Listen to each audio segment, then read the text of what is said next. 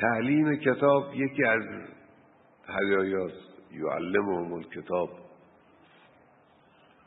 تعلیم کتاب. تعلیم کتاب یعنی زندگی را تحت اداره هدایت الهی قرار دادن. خدا که مالک و خالق و رب همه اشیا هست یک راهی رو برای زندگی انسان معین کرده. انسان این راه رو بره.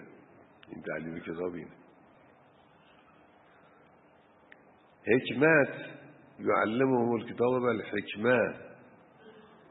یعنی جامعه با عقل با حکمت با خردمندی با فرزانگی اداره بشه.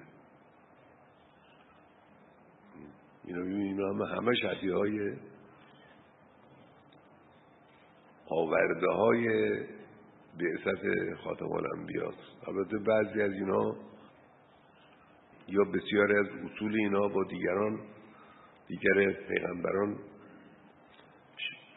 شبیه هن. شریکن منطقه خب این کاملشه دیگه این نوع کامله